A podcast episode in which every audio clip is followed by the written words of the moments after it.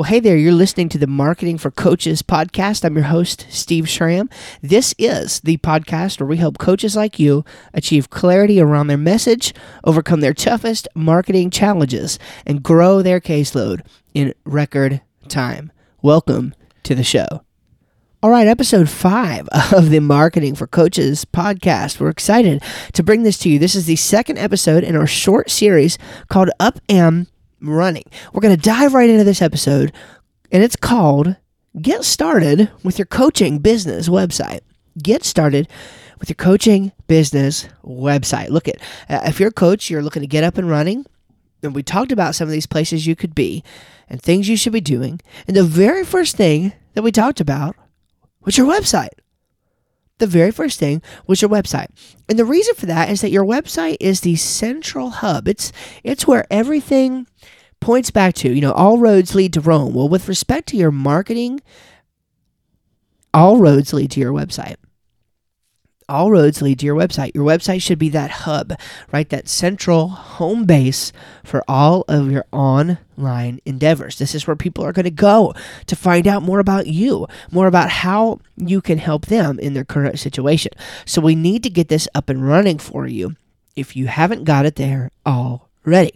Now, here's the thing like maybe you know you need a website, and maybe you have one right now, but you might have a misunderstanding of what a good website is.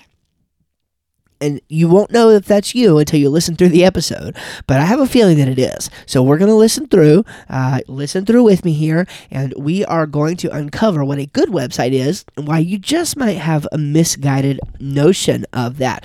Well, maybe you're not in that boat. Maybe you're just unsure about how to get started online at all. Well, we're going to talk about that. And then maybe you think that your website should include everything about you right down to the name of your cat. Very few coaches are going to benefit from their clients knowing what the name of their cat is. So we need to be very selective about what kinds of things go on your website. Now, if that's part of your personality and you want to put that out there, fine. I have nothing against cat naming on websites. Okay. I'm just making the point that most people include much too much information.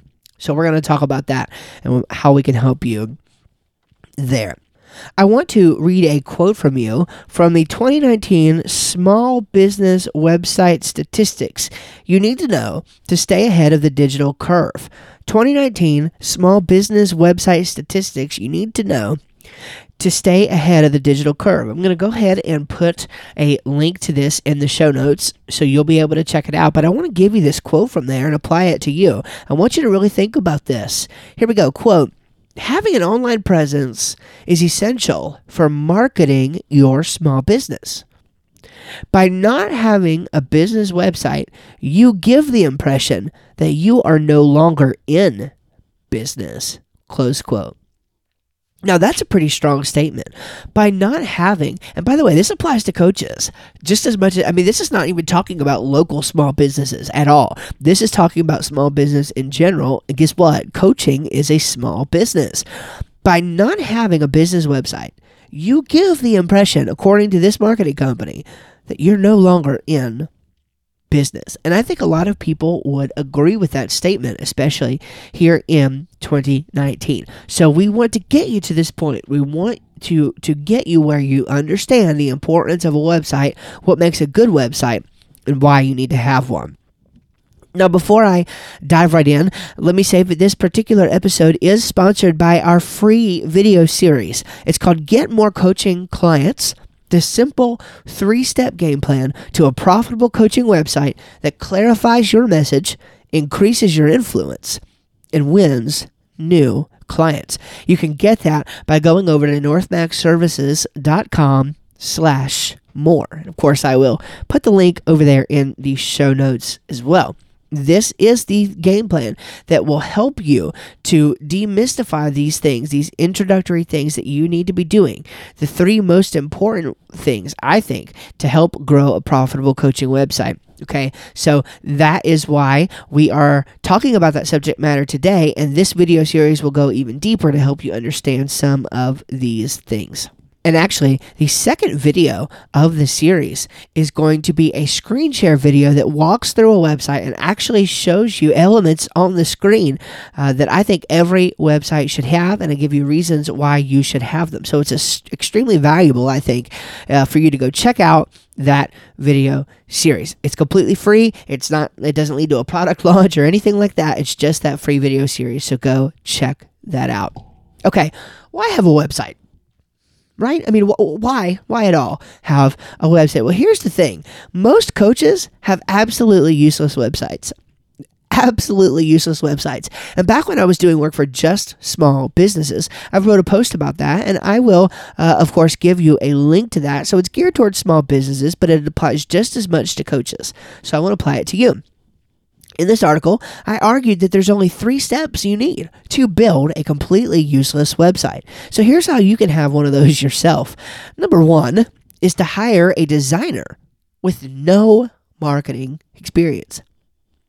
You'd really be surprised how many website designers are just designers or are just developers, code monkeys, as sometimes they refer to themselves, right? Like they don't actually have any marketing experience. They have no idea how to take the elements on your site and use them in such a way that helps people to identify with your business and actually click or sign up for the thing or reach out to you for services or whatever the case may be. They don't they don't know about that.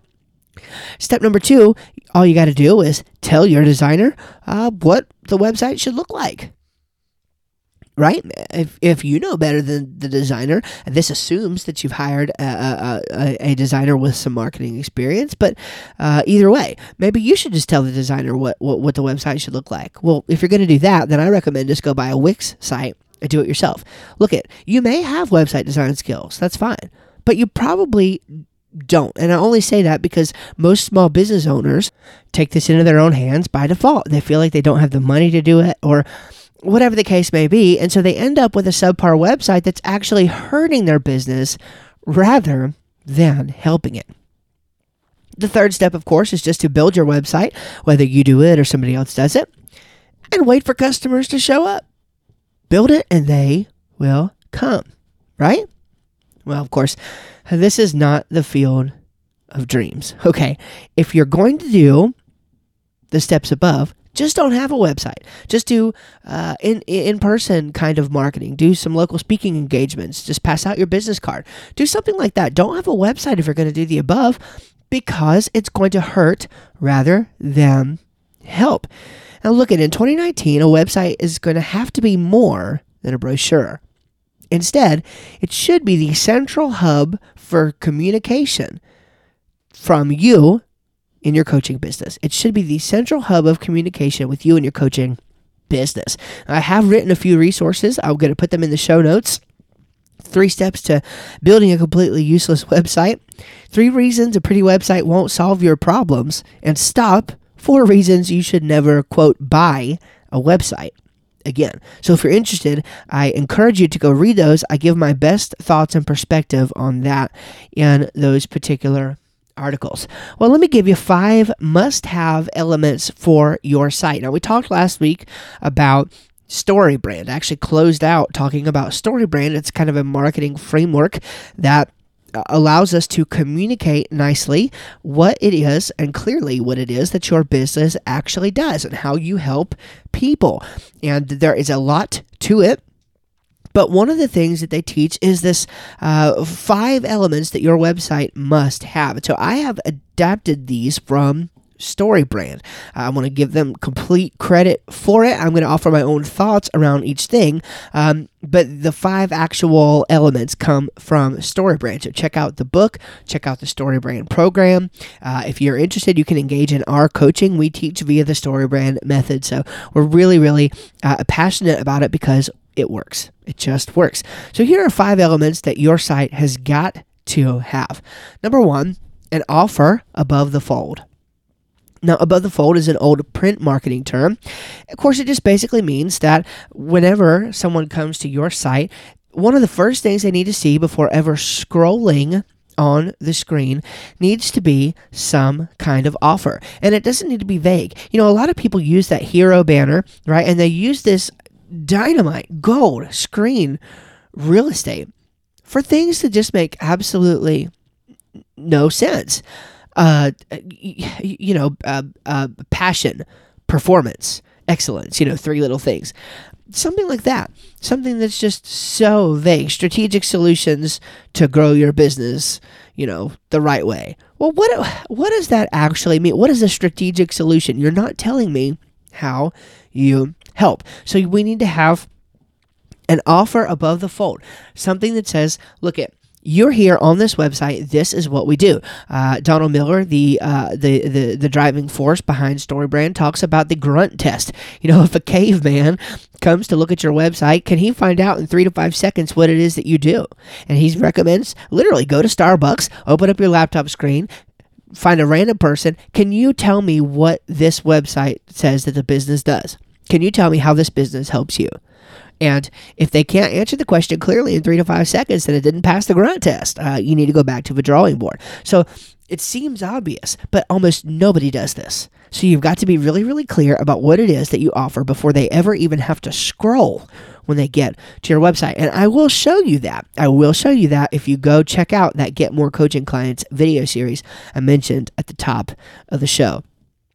The second thing is obvious calls to action. That is, we want to have no more than two calls to action.